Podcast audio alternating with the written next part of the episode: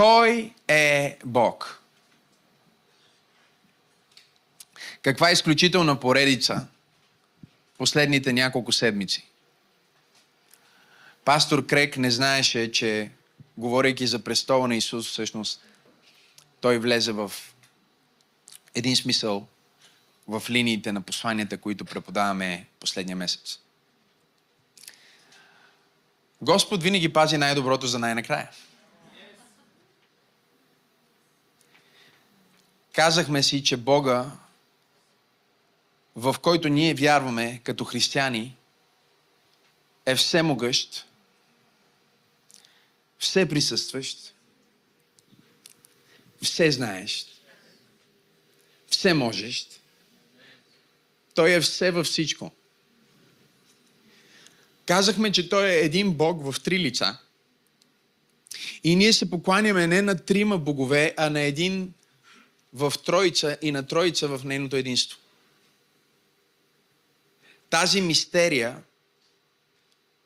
това тайнство на Тройцата и тайнството на въплъщението, че Господ Бог Всемогъщия всъщност стана човек в лицето на Исус Христос и като християни ние не само вярваме в Бога, ние вярваме и в човека. И това ни прави толкова по-различни от всяко друго вероисповедание по лицето на земята, защото на престола на Вселената седи човек. Дърводелеца от Назарет.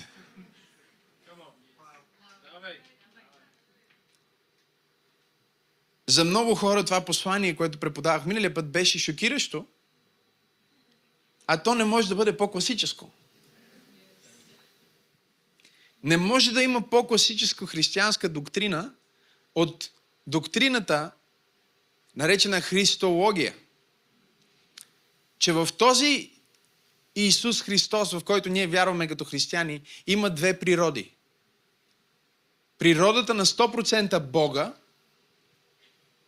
и 100% човешката природа. Той показва, че не само е взел върху себе си, не е взел само в себе си тази природа за едно време, а е взел по предопределение и по предознание и по предназначение. Още в Стария завет, преди въплъщението му, преди стъпването на Бог във времето и пространството. Днес ние сме 2023 година след Христа. Той се нарича човешки син още в Стария завет. Когато се явява в огнената пещ, за да спаси Седрах Месах и Авденаго. Когато се явява на Авраам, за да направи завет с него.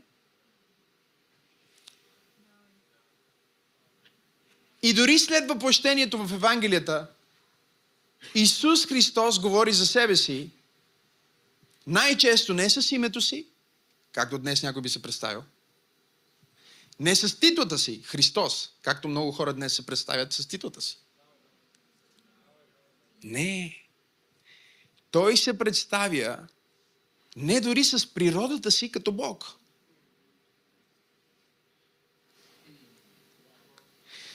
Изискваше се да бъде притиснат от фарисеите и седокеите и от хейтерите, за да им каже аз съм. Любимия му начин на интродукция е човешкия син. Той говори за себе си по този начин. Той казва, аз съм човешкия син. Най-често той използва този термин, човешкия син. Не е ли изумително, че Бога е човека и човека е у Бога посредством Исус Христос?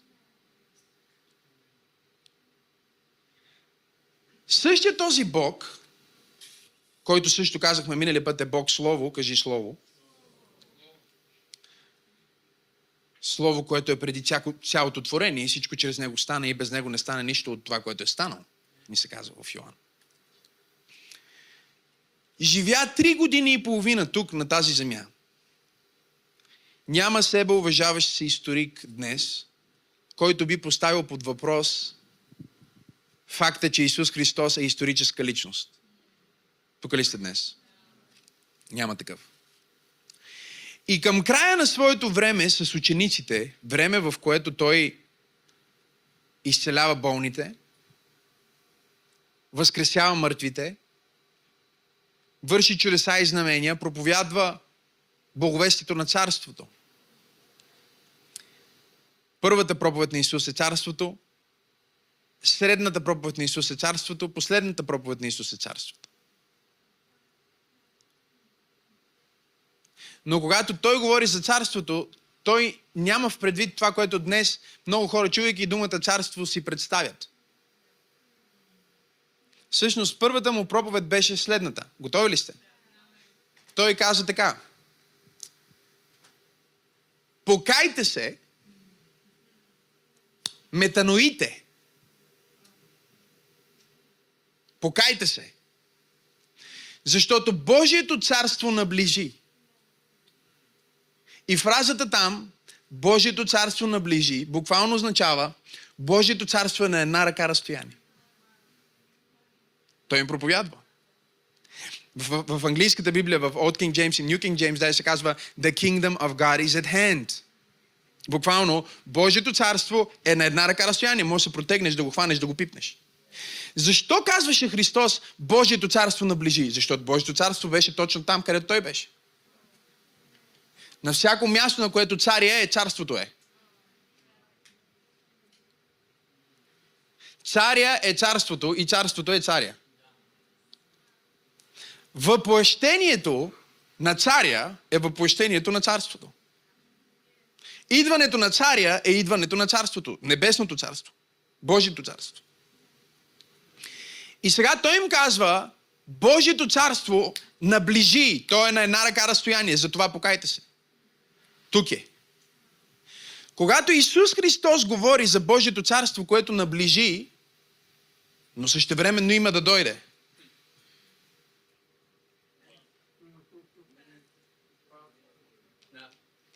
Той всъщност не говори просто за реалността на Бога, а той говори за третото лице в Бога, който се нарича Светия Дух. Когато той казва, Божието царство е на една ръка разстояние, той казва, Светия Дух е на една ръка разстояние от вас. Защо? Защото единственият човек, в който Духа живее в пълнота, е Сина. Човешкият син. Духа не просто идва върху него, не просто почива върху него, Духът живее в него и с него. И когато той каза, Божието царство наближи и покайте се, той каза, Святия Дух вече е на земята. Духът, който бе на земята преди да има човек. Първият управител на материалния свят, който вътвори ред в хаоса. Това е едно от служенията на Светия Дух. Ако имаш хаос в живота ти, имаш малко Святия Дух. Ако имаш ред в живота ти, имаш много Святия Дух. Някой казва, пасторе, мога ли да имам повече или по-малко от Святия Дух? Разбира се, ти имаш до толкова, доколкото си му дал от себе си.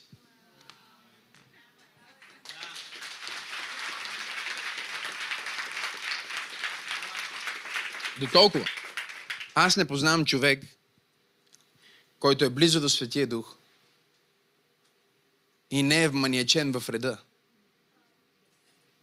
Защото това е първото нещо, което Светия Дух направи. В Битие първа глава се казва, че първото лице, което се представи от Троицата, е лицето на Духа. Тук ли сте днес? По име говорим.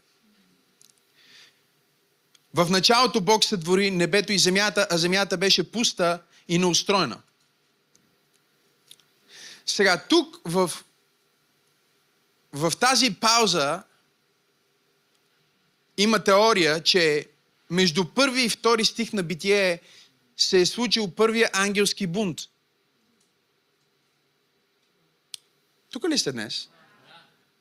Или Бог е сътворил а, небесата, Шамаим, в Библията пише небето, обаче на еврейски е множествено число, защото според Библията има три небеса не едно.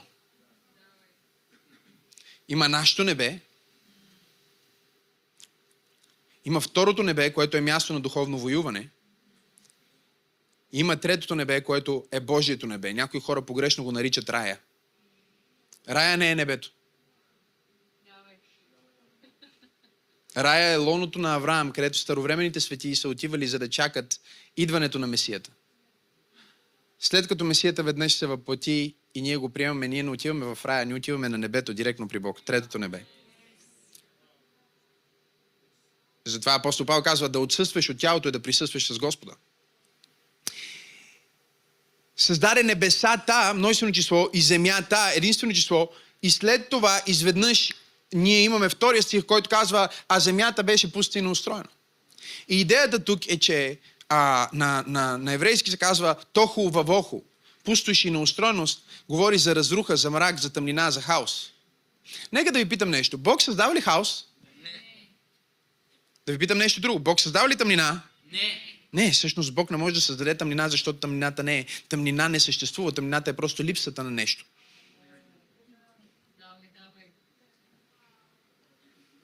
Тъмнината е липсата на светлина. Тохо въвохо означава празнота, нещастие, мизерия. Тук ли сте днес? Разруха. И как Бог, който даже в Второзакония се казва, всички негови дела са съвършенни.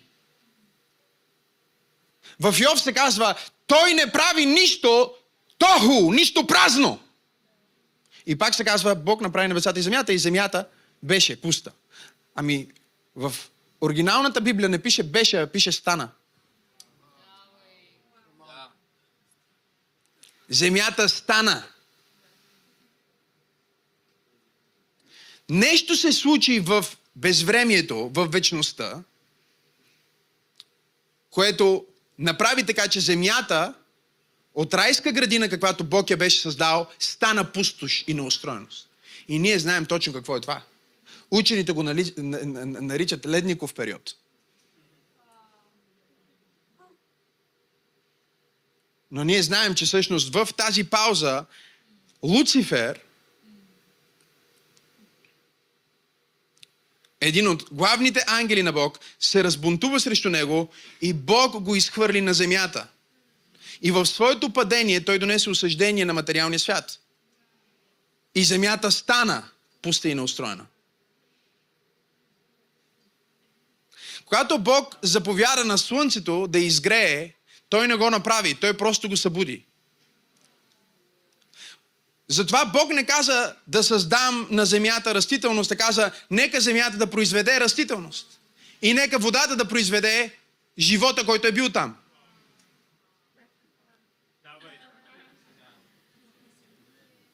Земята е била преди Адам. И е имало живот на земята преди Адам.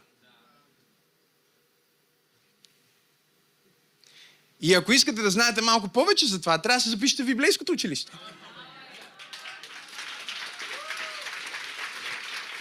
Да. Как така на Марс има същите пирамиди, които има в Египет? Ами същите ангели, които Бог им заповяда да управляват материалния свят, са управлявали всички планети. Тия планети не са били просто ей така сложени там. Някой казва, има ли извънземни? Разбира се, че има извънземни. Един от тях си ти.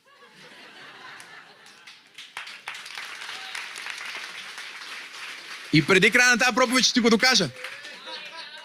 Ти не си от тази земя, приятелю. Ти имаш а, костюм. Ти имаш скафандър от, от тази земя, от този материал, но ти не си скафандъра.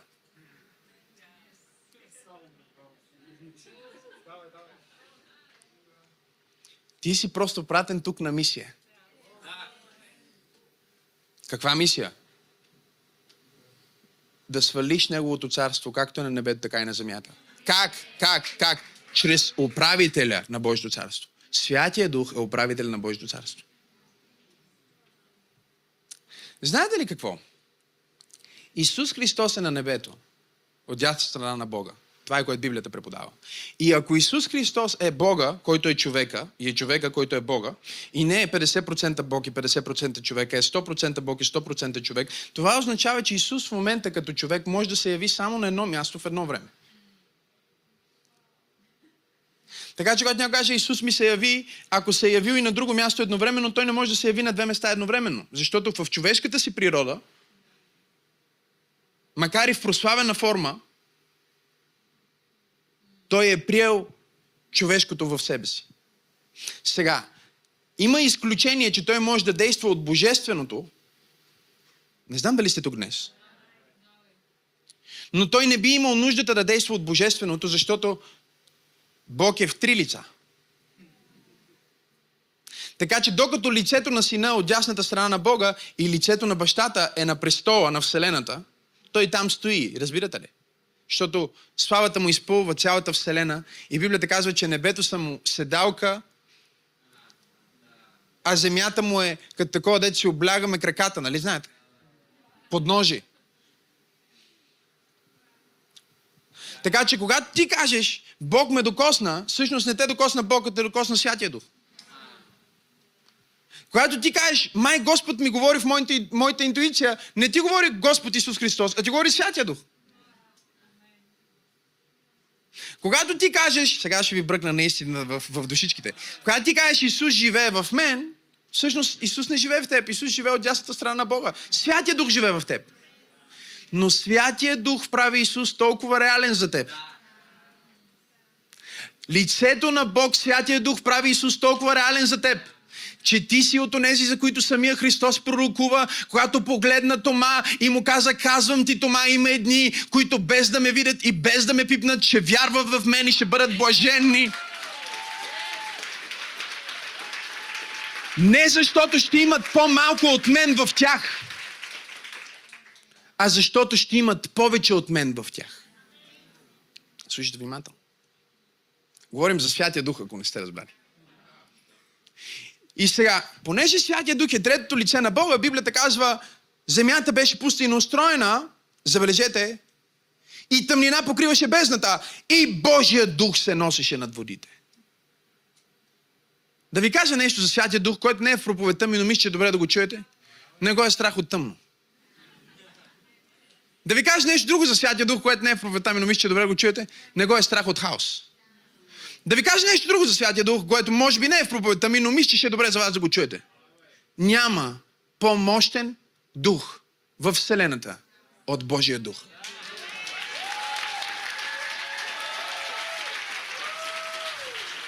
Искам да ви науча нещо днес. Готови ли сте да ви науча нещо днес? Трагедията на църквата днес е, че лицето от Бога, което всъщност църквата има, е лицето, което най-много пренебрегва. И лицето, за което говори най-малко. Днес има църкви, в които никога не е имало проповед за Святия Дух. Днес има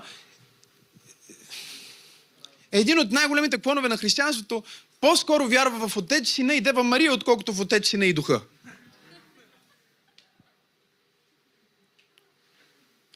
А пак Исус Христос не извърши нито едно чудо преди Святия Дух да дойде. Исус Христос не проповядва нито една проповед преди Святия Дух да дойде върху него. И след това, даже когато се възнесе, последната му проповед отново беше за царството. 40 дни им се явява и им говори за кое? За Божието царство. И он казва, що не е записано. Защото им повтаря всичко, което им е казал, ама само могат да го разберат, защото получиха. Но Исус им каза, вие сега имате Святия Дух, но не можете да проповядвате, ако не се преизпълвате със Святия Дух. Чуйте ме много добре. Едно е да имаш Святия Дух, друго е Святия Дух да има теб. Когато ти имаш Святия Дух, Бог е част от живота ти. Когато Святия Дух има теб, хората знаят, че ти живееш с Бог. Осезаемо е. Когато влезеш в стаята, всичко се променя. Знам, че тази песен я пеем за Исус, обаче тя въжи за всеки човек, който познава Святия Дух. Има власт върху тези хора. Знам дали си тук днес. Има сила върху тези хора. Има мъдрост върху тези хора. Не носят пагони, но ти усещаш, че имат много. Тук ли сте днес? Той каза, няма да мърдате, докато не дойде Святия Дух и да ви облече с сила. Защото едно е да го имате във вас, друго е да живеете в духа. Това са две различни измерения. И сега Божия дух се носи над водите, забележете, и казва, думата носеше там е мътеше. Защо мътеше? Защото когато Бог заповяда на слънцето да не свети, когато Бог разбърка звездите, понеже всички звезди са били водени от ангелски началства и всички началства паднаха и звездите падаха от небето. И ангелите падаха от небето. И в Йов се казва, Бог заповяда на слънцето да не свети. И какво става, когато слънцето не свети, а си потопил земята във вода, казва? Това не е Ноевия потоп. Това е потопа преди Адам. Нарича се ледена епоха. В Библията е. И затова казва духът, думата мътеше на еврейски означава разтопяваше ледената вода. За да каже Бог отново да бъде светлина. Не слънцето като светлина, а Словото като светлина.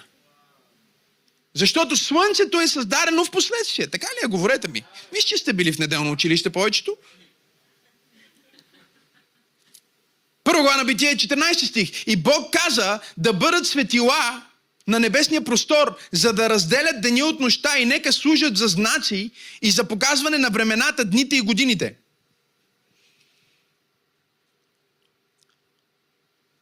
И Бог създаде две големи светила. По-голямото светило да владее на деня и по-малкото светило да владее над нощта. Създаде и звездите. И Бог ги постави на небесния простор, за да осветляват земята. Да владеят на деня и на нощта и да разделят светлината от тъмнината. И Бог видя, че това беше добро. И стана вечер, и стана утро, ден четвърти. Чакай малко. Какво светеше първите няколко дни преди да има светила? Словото. Сина свети. Той е светлината, която огрява цялото творение и създава всичко. А кой актуализира това светене? Само един. Святия Дух.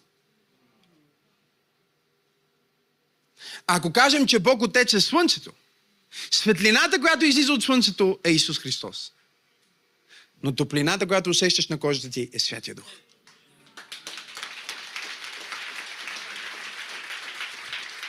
Имаш една вода, но водата може да е в различни форми. Може да е течна. Тук ли сте хора? Тук ли сте днес?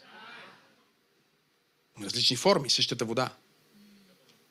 Кажи един Бог в три лица. Когато казва Бог постави звездите в небето, ние можем да четем, че Бог постави реално звездите в небето. Можем да четем, че Бог пренареди ангелския строй в небето. Защото звездите в Библията са ангели.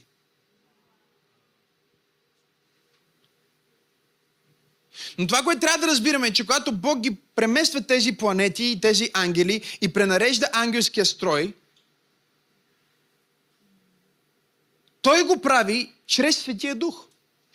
Защото Исус Христос казва в едното Евангелие, ако аз чрез Духа на Бога изгонвам бесове, а вие казвате, той изгонва чрез Велзевул, вие обиждате Святия Дух. А на друго място, в същия случай, евангелиста казва, ако аз чрез Божия пръст изгонвам бесове. С други думи, Святия Дух е Божия пръст.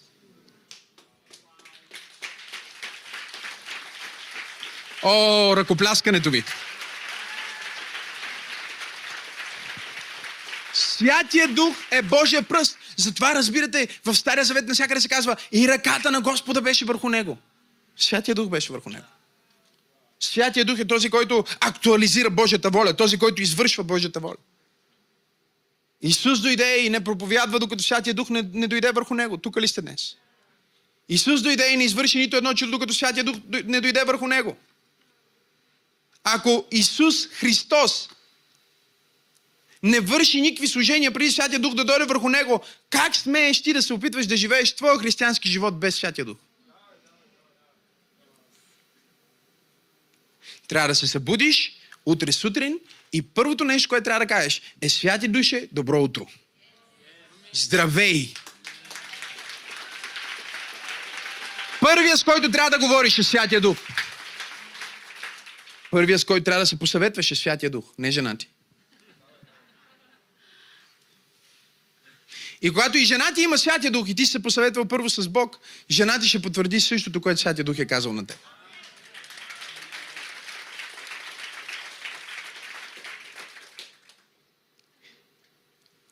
Исус е към края на своето земно служение, събира своите ученици и казва едни от най-скандалните думи в Евангелието според Йоан 14 глава.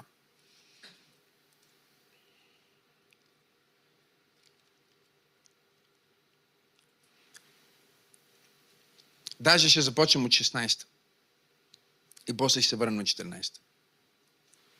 16 глава, 7 стих казва Аз обаче ви казвам истината. А, извинете, Господи, ти до сега какво си ни казвал? Тук ли сте днес? Нали, хората четат Библията и казват, истина, истина ви казвам. И те си мислят, хм. Даже в филмите, нали, Исус е представен като един учител, който говори почти като някакъв индийски гуру. Истина, истина ви казвам. Това е истина. Исус ги гледа и казва, сега в момента вече ви казвам истината. До сега какво казваше?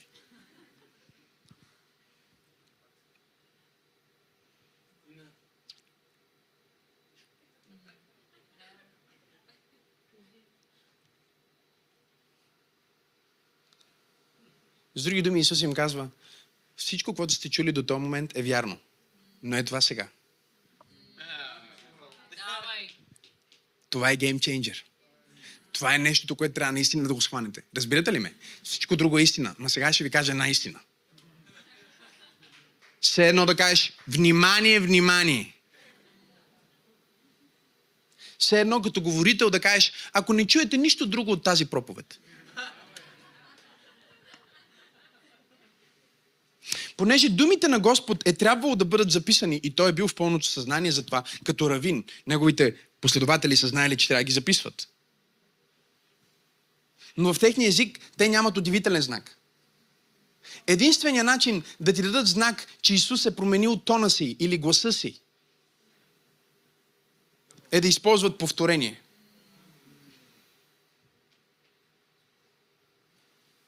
Когато вие четете в Библията Самуиле, Самуиле, не защото Бог е казал два пъти Самуиле, Самуиле, а защото Самуил е чул Самуиле! Но те нямат удивителен знак. Те четат внушение чрез повторение. Когато Исус е казал истина, истина ви казвам, той не е казал истина, истина. Той е казал истината! Казвам ви истината! Що викаш, пастор Макси? Защото Исус е викал. Ако тия хора не са чели за Божия глас, Божия глас троши дървета, казва псалмист. Божия глас събужда за спалите.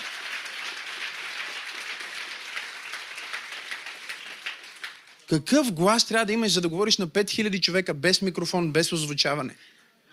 И хората да те чуват какво им говориш. Със сигурност не е като от страстите Христови. Погледнете ме, погледнете ме, чуйте ме. Аз съм виждал Исус. Да ви кажа ли нещо за Исус? Много е силен. Отвъд всичко, което може да си представите като Бог силен, като човек е силен. Хората си представят Исус като един нежен дърводелец. Не, не, не.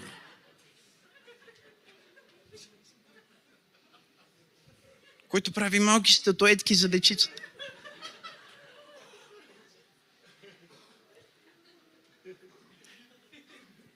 Исус Христос е абсолюта на мъжеството. Исус Христос е абсолюта на силата.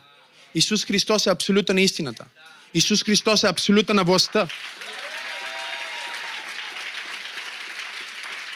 Да ви кажа ли нещо за Исус Христос? Ако Исус Христос ви се яви, дори няма да има нужда да ви каже, че е Исус Христос.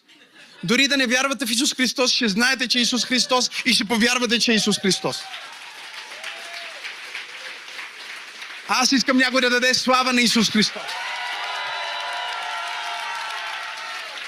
Но сега този невероятен Исус събира учениците си и казва, слушайте внимателно. Готови ли сте? Това е най-важната проповед, която сте слушали последните няколко дни.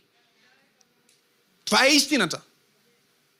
Те му казват, окей, това е истината. Другото също беше истина, но това е истината. Нека чуем сега каква е истината. Обаче аз ви казвам истината, за вас е по-добре да си отида аз.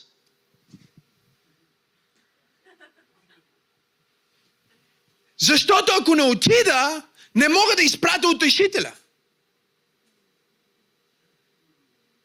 Да ви преведа ли какво казва Исус? До сега вие сте имали Божието царство на една ръка разстояние. В мен.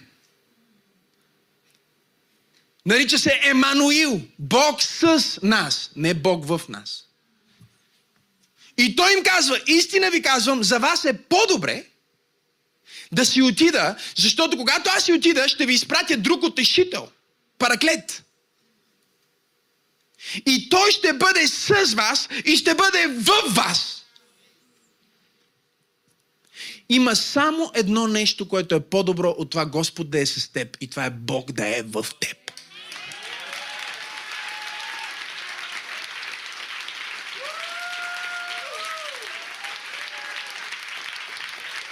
Исус им казва, момчета, вие не разбирате каква е истината. Те, те, представете ли си се едно сега да се изправя една неделя да кажа, истина ви казвам.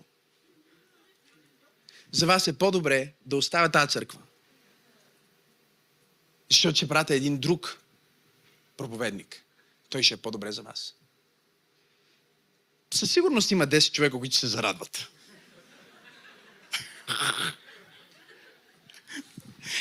Но може би по-голямата част ще кажат, пасторе, как така? Ние сме свикнали с теб. Ти си нашия човек. Кой ще бъде сега този другия? И ето ги учениците там. Исус им казва, аз си тръгвам хора. Идва по-добрия. В, в Бог няма никакво съревнование. Исус говори за Святи Дух, че Той е по-добрия. Той е по-добро за вас. Хората си мислят, че Святия Дух е третото лице на Бог, защото, нали, първия номер едно, златен медал. Сина и той е добре, сребърен медал. Святия Дух, третото лице, той е бронзов медал. Не, те не са три или подредени по този начин, защото един е по-голям, другия е по-малък, или защото има някакво съревнование, а са определени по този начин по ред на разкритие. Първата ера на творението е ерата на бащата.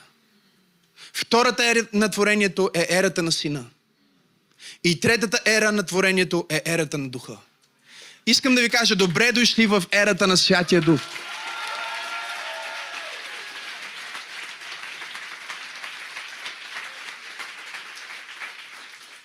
Първия път, когато Ной изпрати гълъба,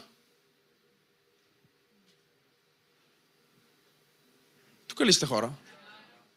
О, не, не беше готов света за него. Втория път, когато изпрати гълба, гълба се върна с една маслинова клонка. Маслината говори за помазанието, помазанието говори за Христос. Единствения, който имаше духа във втората ера на разкритие, е сина. Но третия път, когато изпрати гълба, не се върна. Ние живеем в ерата на Святия Дух. По същия начин, по който Святия Дух покриваше земята преди сътворението, Святия Дух днес покрива земята в ерата на Духа.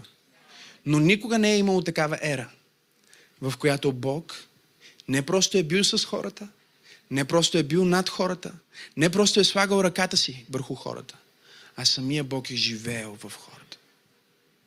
Ако ти вярваш в Исус Христос, искам да ти кажа нещо. Святия Дух живее в теб. Животворящия Дух живее в теб. Третото лице на Бог живее в теб. И Исус отива още по-далеч и Той казва, забележете, когато Той дойде при вас, вижте го, Той няма да ви остави сираци. 14 глава говори за Неговото служение – 15 стих казва, ако ме любите, ще пазите моите заповеди. целият Стар Завет е историята, че ние не можем да спазваме Божиите принципи и Божиите заповеди. И сега Исус казва, ако вие ме обичате, вие ще можете да спазвате моите заповеди. Не защото вие ще спазвате моите заповеди, а защо? Защото аз ще поискам от Отца и Той ще ви даде друг утешител, за да пребъдва във вас до века. Ти не можеш да спазваш Божите принципи, без да имаш Божията сила. Кой е Святия Дух? Святия Дух е Божията сила. Но това не е някаква неперсонална сила, както е в New Age или източните учения, някаква просто енергия. Не, това е самия живот. Руах, Елохим е духът на Бога, духът от Бога, духът в Бога. Самата дума Руах разкрива, че той е животворящия. Всяко нещо живо има въздух. Тук ли сте хора? Разкрива ни и неговата природа, защото точно както можеш да погледнеш през прозореца и да видиш, че листата падат, да видиш, че нещо поклаща дърветата. Ти не виждаш вятъра, но виждаш ефекта. Искам да ти кажа нещо. Хората може да не виждат Святия Дух в живота ти, но със сигурност ще видят ефекта на Святия Дух в живота ти. Силата на Святия Дух не може да бъде отречена. Силата на Святия Дух не може да бъде премахната. Кажи, аз имам Бог вътре в мен. Исус умря именно за това. Исус даде живота си именно за това. Той отиде на кръста именно за това. Не просто за да отидем ние на небето, а за да небето да дойде в сърцата ни посредством Святия Дух, посредством третото лице на Бог, посредством диханието на Бог, живота на Бог. Името му е животворящия. Отец иска живот и конструира живота. Сина е живота. Святия Дух актуализира живота. Святия Дух прави така, че живота да се случи, живота да оживее, живота да бъде. То е жизненото дихание.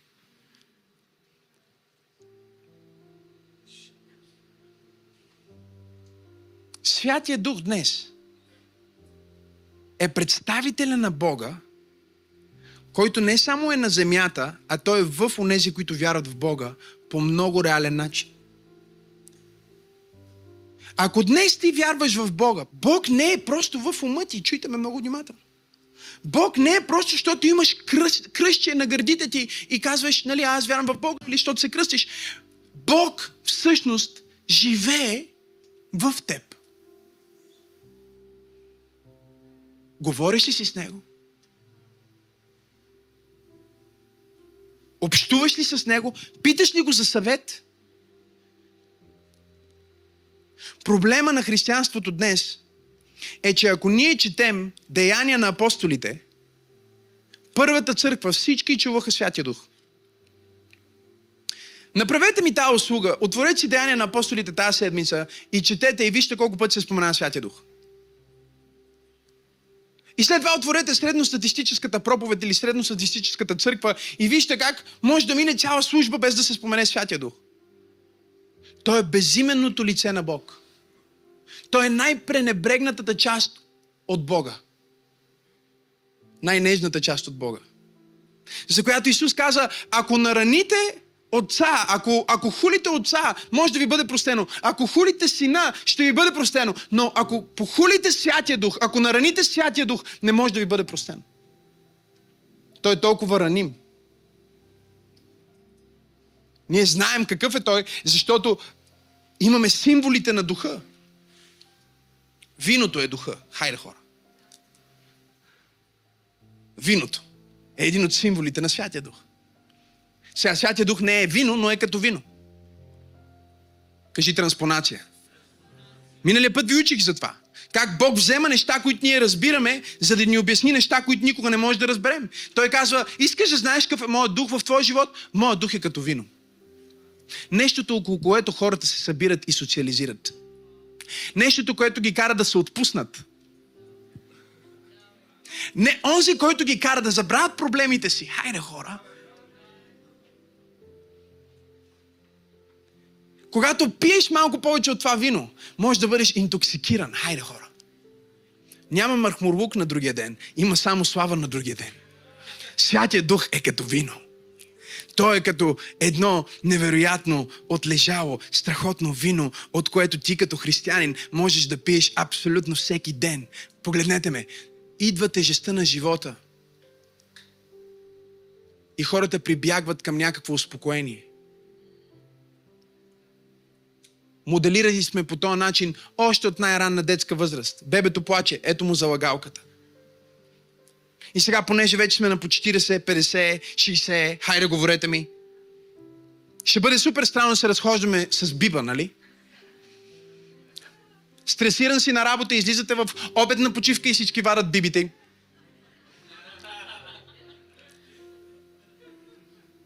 И затова, за да не вадат бибите, вадат цигарите. За да не вадат, хайде говорете ми, пускат кафето. За да не вадат бибите, ядат храната. За да не вадат бибите, взимат чашата. Има хора, на които живота им е толкова тежък или толкова ги бори суетата на живота, че без някакъв лубрикант те не могат да минат през този живот. И използват алкохола, за да смекчат тона на реалността. Хайде, говорете ми. Да се отпуснат и да се почувстват, че че дишат отново. Говорих с един мой приятел, който е бил алкохолик и той ми казва, пасторе, ти знаеш ли какво е? Когато се опитвах да спра, не можех да спра. Вика, аз не можех да дишам. Знаеш как диша един човек, който е алкохолик? Той, докато не пие, той диша като на пресекулки. Ти не можеш да дишаш. Говорих с друг мой приятел, който е бил пристрастен към наркотиците и към алкохол. И той ми казва, отнеми ей толкова, Бог да му освободи от, от, от наркотиците. Алкохол е по-трудно нещо да премахнеш от, от наркотиците. И разбира се, днес сега хората гледат в България и в България аз мисля, че ние сме една от страните в света, в които има супер много алкохолици, но никой не си го признава. Никой не говори за това. Имах една коучинг клиентка, която се опитвах да й покажа, че е алкохолик. Като коуч, опитвах се да й покажа, че е алкохолик. Тя казва, аз разбира се не съм алкохолик. Казвам, окей, много интересно. Колко често пиеш? Всеки ден. Викам, окей, искаш ли да направим нещо, понеже аз не съм човека, който ще ти каже дали си или не си. Като коуч, това не е моето правомощие. Като пастор мога да ти влезна повече в личното пространство, но като коуч имаме някакъв договор и уважаваме някакви граници, но, но нека те, те питам сега. Пробвай 21 дена без да пиеш. И ако можеш да не пиеш, значи можеш да пиеш и не си алкохолик. След три дена ми звъни и казва, не знам какво случва с мен. Не мога да се успокоя. Започнал ли си да се успокояваш с материални неща? Бог казва, нищо няма да те успокои, както моето вино. Виното на моя дух е това, което ще ти даде мир. Ще те накара да се зарадваш, да се отпуснеш и да минеш през трудностите в живота. Халелуя! Без да те съсипат и без да те смачкат и без да те променят. Аз усещам освобождение на това място. Аз усещам изцеление на това място. Святия Дух се нарича утешителят не случайно, защото Той е пратен от Бог да те успокои. Това не е залагалка, защото няма никаква лъжа в него. Той не е залагалка, защото на другия ден няма страничен ефект. Вижте как работи залагалката още от най-ранна детска възраст. Детето е гладно, има някаква нужда, не се снабдява.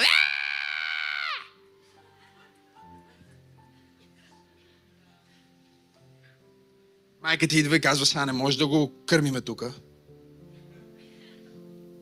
Не можем тук в момента сме... Затова взимаме нещо, което е залагалка. Да го излъжеме, то смучи и си мисли, че еде, ама то всъщност нищо не еде. Ти пушиш и си мислиш, че получаваш нещо, но всъщност нищо не получаваш. Пиеш и си мислиш, че ти помага, но всъщност въобще не ти помага.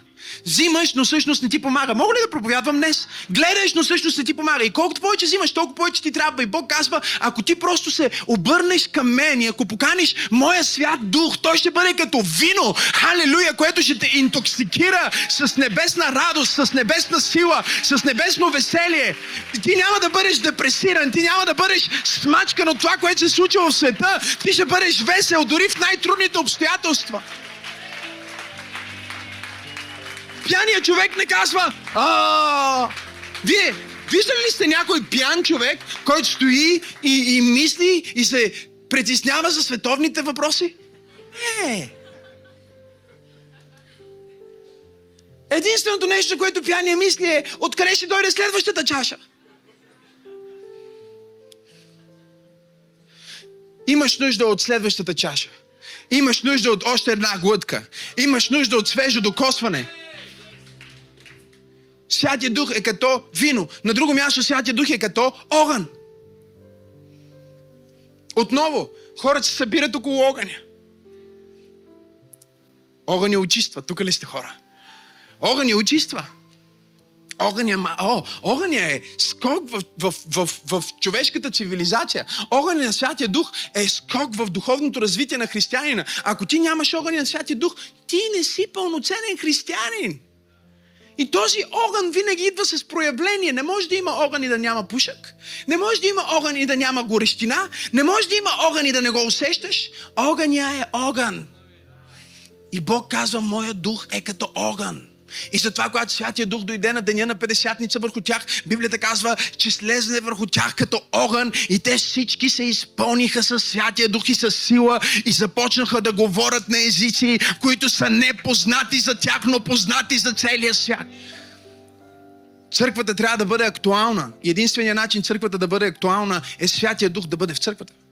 Защото когато Святия Дух е в църквата, това, което се говори, може да не се разбира от хората в църквата, благодаря за това, амин, но ще се разбира от хората в света и те ще дойдат в църквата, защото има огън да се стоплят, има огън да се изготвят, има огън да се съберат, има огън около който могат да свират, огън около който могат да хвалят, огън от който могат да си вземат, за да си занесат в тяхното студено жилище. Имам ли пет човека под звука на моя...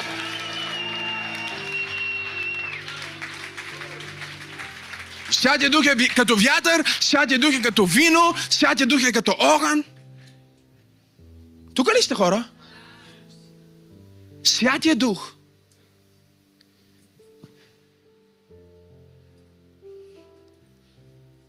е като гълъб. Хората мислят, те четат, Святия Дух слезе като гълъб и мислят, сам. Нали, вижте, детската Библия, колкото е благословение, толкова е и проблем. Защото като сме чели детската Библия, някои от нас имаме в главата ни брандирано, нали, че те имаха огън над главата си на деня на 50-ница. Като огън слезе. И се яви над всеки един от тях. Но понеже в детската Библия ги рисуват с едни огънчета отгоре. Говориме за неговите свойства, говориме за, за неговата личност, говориме за неговия характер и казва той е като гълъб. Опитвали сте се да храните гълъб?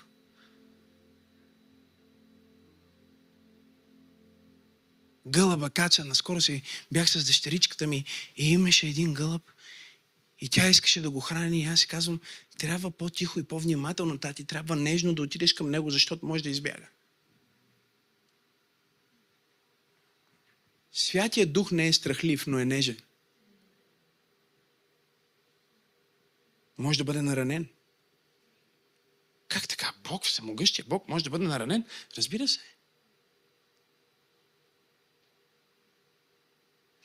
Знаеш ли кога Святия Дух е наранен? Когато ти нараняваш хората около теб. Понеже Той почита думите на Исус и никога не може да те остави, Той идва с теб и в туалетната. Той идва с теб и в ресторанта. Навсякъде, където ти отидеш, вижте ме хора, ти никога не си сам. Святия Дух винаги е с теб. Водиш ли Святия Дух на места, на които не му се ходи? Нараняваш го. Много сме странни човеците, защото вижте ме. Хората имат повече страх от хора, отколкото от Бог. Да ви го докажа ли? Всички, които вярват в Бог, знаят, че Бог ги вижда през цялото време. И пак тайно правят грехове. Но ако има един човек в стаята, не биха извършили тези грехове.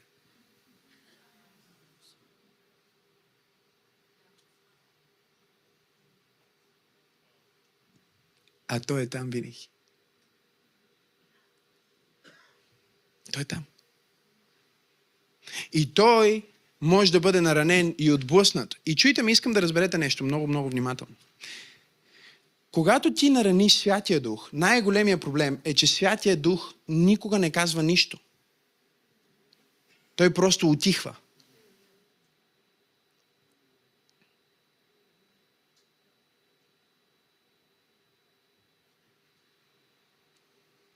Той просто отихва. Когато ти нараниш твоята съпруга, когато ти нараниш някой, който обичаш, в гнева ти, Святия Дух в теб отихва. Силата му се приглушава. Понеже Исус каза, че не може да те остави, той няма да те остави. Не заради теб, а заради Исус. Но ако не си внимателен,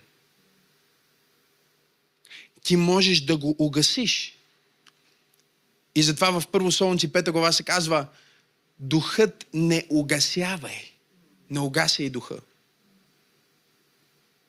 Как се гаси огън? Когато няма кислород. Когато няма въздух. Когато ти не даваш на Святия Дух свободно да се движи в твоя живот, не го питаш за нищо, не си говориш с него за нищо, ти вземаш кислорода и огъня в теб започва да угасва. И знаеш, че Святия Дух е наранен или Святия Дух се отдалечи от теб, защото вече нямаш това вълнение, което си имал за Божието Слово. Тук ли сте днес? Идва време за служба и ти не си толкова развълнуван, колкото си по принцип. Защо? Защото нещо е станало през седмицата, с което ти си наранил Святия Дух. Ти не си изгубил твоето спасение, но си навредил на твоите взаимоотношения с Бог. Да ви обясня ли как е? Нека го транспонирам. Ако аз се скарам с пастор Теди, да речем, че имаме някаква, някакъв конфликт, което между другото, колко добре се справяме последните няколко години. А? Доволна ли си? Дам ли ти въздух достатъчно? Дишаш ли? Е, какво ще кажеш пред стотици хора на живо по телевизията? Казвал съм ви го преди първите две години се карахме много. Ама много. А, не сте виждали пастора Теди в такова състояние. Говорим ситуация, в която аз се чувствах като жертва на домашно насилие.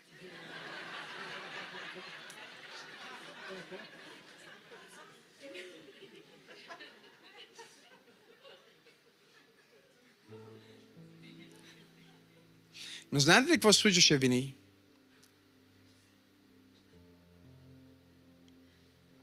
По-силният винаги печели в закона на джунглата. По-силният физически, по-силният, който може да се аргументира по-добре. Така ли е? Който може да вдигне гласа си по-високо. Който може да измисли по-коварна обида. Да ви кажа ли едно нещо? Когато си проповедник и знаеш, че определени обиди не можеш да ги използваш, ставаш много изобретателен, за да използваш обиди, които не са дефинирани като грях в Библията.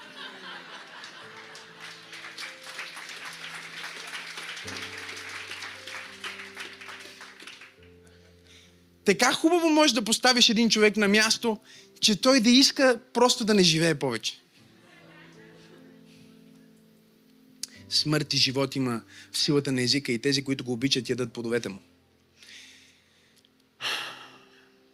И от време на време се карахме и понеже аз мога много добре и бързо да си формулирам думите, нали, пастор Теди е един от тези хора, които след две седмици си казва, можех да кажа това. Защо не му казах това? И това е нещото, на което аз залагам винаги, всеки път, като спора с нея. Тя няма се сети да каже това. Нека пробвам то долу.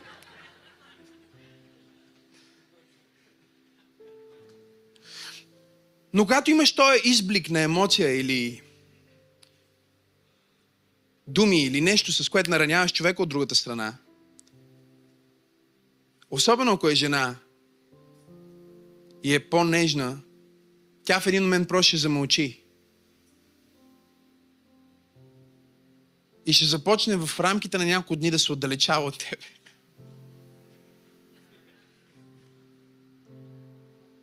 И на теб ти мина утре. Не утре, глупости. След 5 минути. Ти си готов.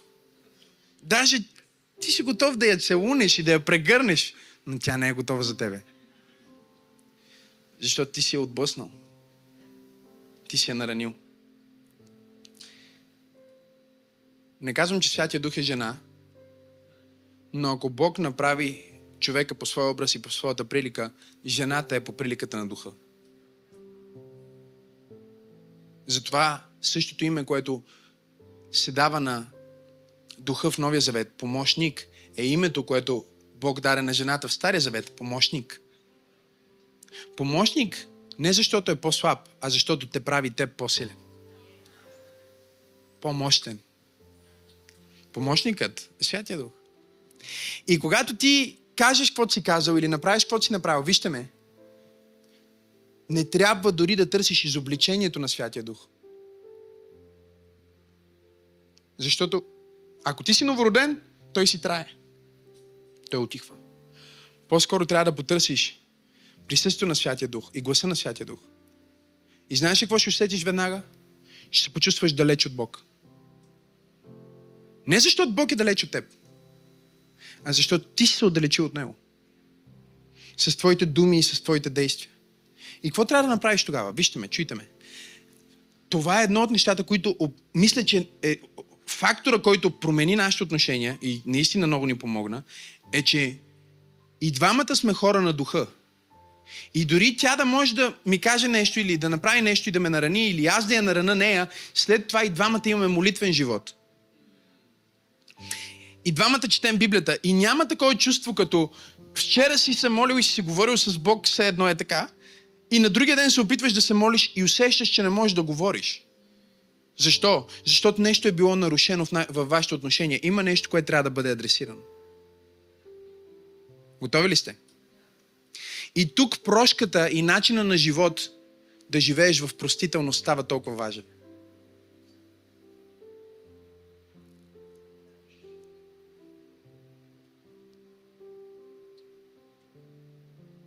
Ако имаш 84 600 лева и някой дойде при теб и ти, и ти вземе 10 лева. Ще, ще отделиш ли целият ти живот, за да съдиш този човек и да си търсиш правата? Ще, ще поемеш ли риска да инвестираш за адвокати, за да можеш да си вземеш тия 10 лева обратно? Ще кажеш, окей, 10 лева. Защо тогава, като имаш 86 400 секунди на ден, ще вгорчиш целият ти ден заради 10 секунди, в които някой те е наранил?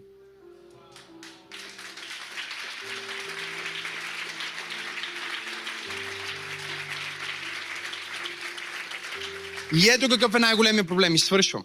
Господаря, царя е Святия Дух. И вижте ме сега. Един слуга, който има дълг, който не е изплатим, Исус разказва тази история. Дълга му, ако трябва да го превъртим в съвременна валута, става дума за милиарди. Не може да бъде изплатен. Господаря, царя го вика и казва, ела да ми върнеш това, което ми дължиш. И той отива и плаче и си разкъсва дрехите и пара на колене и му казва, виж, прости ми, моля те, ще ти ги върна, обещавам, ще ти ги върна. И Библията казва, господаря се смири над него и казва, знаеш ли какво? Знам, че не мога ми ги върнеш, но прощавам ти. Няма да те арестувам, няма да ти вземам дома, няма да ти вземам децата като роби, окей. Okay. Исус казва, този човек излезе от присъствието на царя и на улицата срещна един негов ближен, който му дължеше еквивалента на няколко стотин лева или пари, които могат да бъдат върнати. И когато го видя ближния му, падна на колене и каза, моля те, прости ми, обещавам ти, ще ти ги върна, ще се постарая. Но този зъл слуга се обърна към него. Същия, на който му бе простено тук, що се обърна към, към своя а, а, длъжник и му каза, чуй ме много добре. Сега ще ти взема къщата, ще ти взема децата като роби и ще вкарам затвора. Исус каза, истина ви казвам.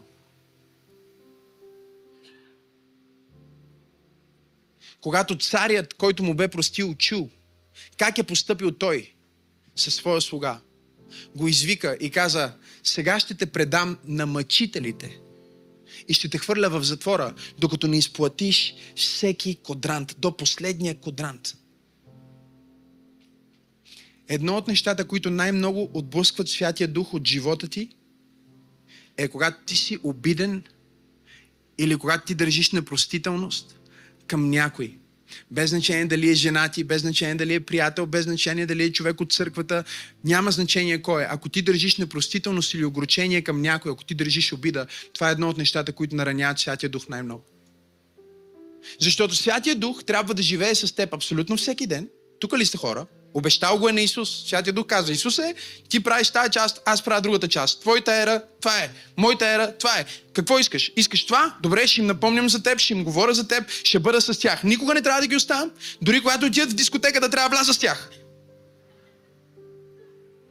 Исус каза, трябва да си навсякъде с тях. Докато крещи на жена си, трябва ли да съм там? Трябва да си там. Докато кара и ядосан и говори всякакви влели некипели. Трябва ли да съм там? Трябва да си там. Не трябва да има нито един миг и една секунда, святи душе, в която да оставиш който идея, който ме е изповядал като свой Господ, защото ако ги оставиш за една стотна, Сатана ще ги убива в тази стотна. И затова искам да си с тях във всяка стотна от живота им. Святия Дух казва, окей, ще бъда с тях. И сега Святия Дух е с теб, каквото и да правиш, където и да си, с който и да си, каквото и да казваш. И във всеки един момент, в който ти се спъваш, заради Исус, Той ти прощава. Но когато ти не протегнеш същата прошка към хората около теб, Святия Дух е отблъснат. Той казва, ти нямаш право да получиш прошка. Аз трябва да се оттегля от теб и мъчителите винаги идват, когато Святия Дух се оттегли от теб. Не спиш ли спокойно вечер? Стресираш ли се прекомерно? Имаш ли социално безпокойство? Твърде много ли се тревожиш? Трябва да кажеш, святи душе, прощавам на абсолютно всеки човек. Махам от себе си всяка обида. Тим Стори проповядва за това на конференцията. Махам от себе си всяко огорчение и казвам, както ти прощаваш на мен и си с мен във всяко обстоятелство, аз прощавам на всички хора техните прегрешения. И когато ти направиш това, силата на Святия Дух ще дойде върху теб, славата на Святия Дух ще дойде върху теб, мощ, мощта на Святия Дух ще дойде върху теб, мъдростта на Святия Дух ще дойде върху теб и изведнъж ти отново ще чуваш този тих и нежен гласец, който ще ти казва, ето това е пътя, ето това е пътя, ето това е пътя, върви в този път, постъпи по този начин, направи това нещо. Нека се молим, небесни Татко, благодарим ти толкова много. Точно сега ние идваме пред Твоя престол на благодат и ние отхвърляме всеки грях, ние отхвърляме всяка а, лъжа, ние отхвърляме точно сега всяка обида. Господи, ние полагаме в, в краката Ти всяка непростителност. Господи, да, има неща, които изглеждат непростими, има неща, които изглеждат ужасни, но ние знаем, че колкото и да простим, пак няма дори да се доближи до това, което Исус направи за нас на Голготския кръст. И затова сега освобождаваме прошка, затова сега ние казваме, казваме всяка обида и всяко огорчение да си тръгне от сърцата ни. И Господи, ние знаем, че когато се съгласим с волята на небето, хайде църква, нека се молим, ние знаем, че когато се съгласим с Твоя план и с Твоята цел, врага няма никаква власт над нас. И ние казваме, святи душе, освен всичко друго, Ти си като поток, като поток от жива вода, който извира от отробата ни. Халелуя! За вечен живот. И сега ние казваме, нека този поток да се събуди отново. Нека този поток да се издигне отново. И за тези, които не са кръстени в Святия Дух, нека бъдат кръстени с белега, говорене на небесен език, молитва в духа. Нека се издигне сега техния дух, нека се издигне сега тяхната вяра. И Господи, ние казваме, че днес се посвещаваме да бъдем хора на духа. Хора, които те питат. Хора, които се съветват с теб. Докато си затворил очите си и си навел главата си, искам да питаш нещо, Бог. Искам да питаш Святия Дух сега. Той живее в теб. Ще чуеш гласа му. Той, той е вътре, в, в отробата ти. В областта на корема ти. Ако искаш, можеш да сложиш ръката на корема, ако ти помага. Искам да кажеш това. За нещото, което в момента ти е на дневен ред. За нещото, което в момента те тревожи. Може би е свързано с взаимоотношения, може би е свързано с кариерата ти, може би е свързано с плановете ти за бъдещето, може би е свързано с финанси. Няма нещо, което теб може да те тревожи, което Бог не го интересува. Служи си ръката там сега. И искам да питаш и да кажеш така. Святи душе, какво ми казваш сега?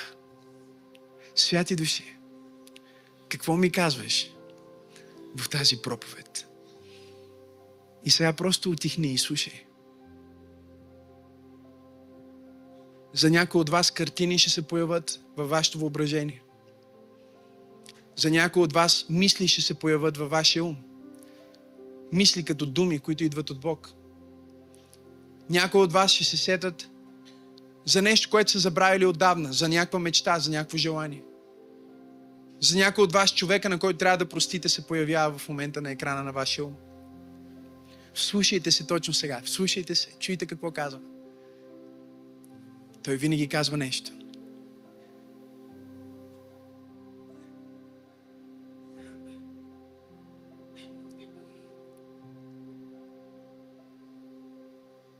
И сега ключа към силата. Готови ли сте за ключа към силата? Сега кажете, святи душе, съгласявам се с Твоята воля и те моля за Твоята сила да изпълня това, което сега ми даваш. В името на Исус. Здравейте, скъпоценни свети! Толкова съм щастлив, че мога да направя това видео обращение към вас. Това видео е специално, за да ви насърча, да ви покажа сградата, за която в момента преговаряме. Това е сграда, която е добре позната на Църква Пробуждане. Ние сме я наемали имаме някои от най-историческите служби, които са се случвали тук, в това светилище. Стотици хора са били кръстени във вода. Моята дъщеричка Сара бе представена пред Господ, както и десетки други дечица, които днес са част от нашата общност. Това място има 700 седящи места и това е само една малка част от огромната сграда, в която има място за ресторант, субкухня, място за офиси, видеостудио, аудиостудио и толкова много.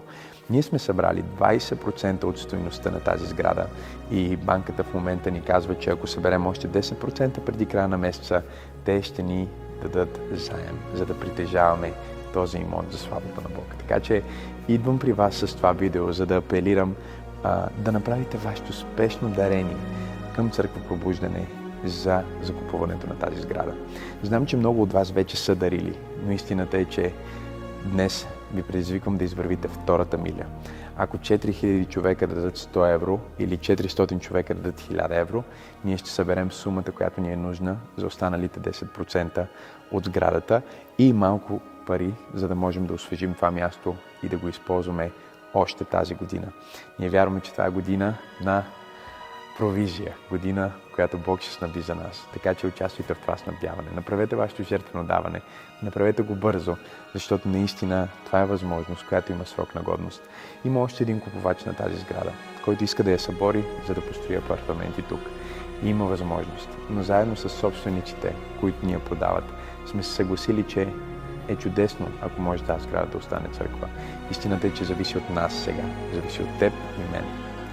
Ще направим ли тази жертва? Ще извървим ли втората миля и ще вземем ли това нещо за Божието царство? Пак казвам, 4000 човека по 100 евро или 400 човека по 1000 евро и ние сме готови да купим тази сграда за Божията слава. Участвай днес с твоята дарение.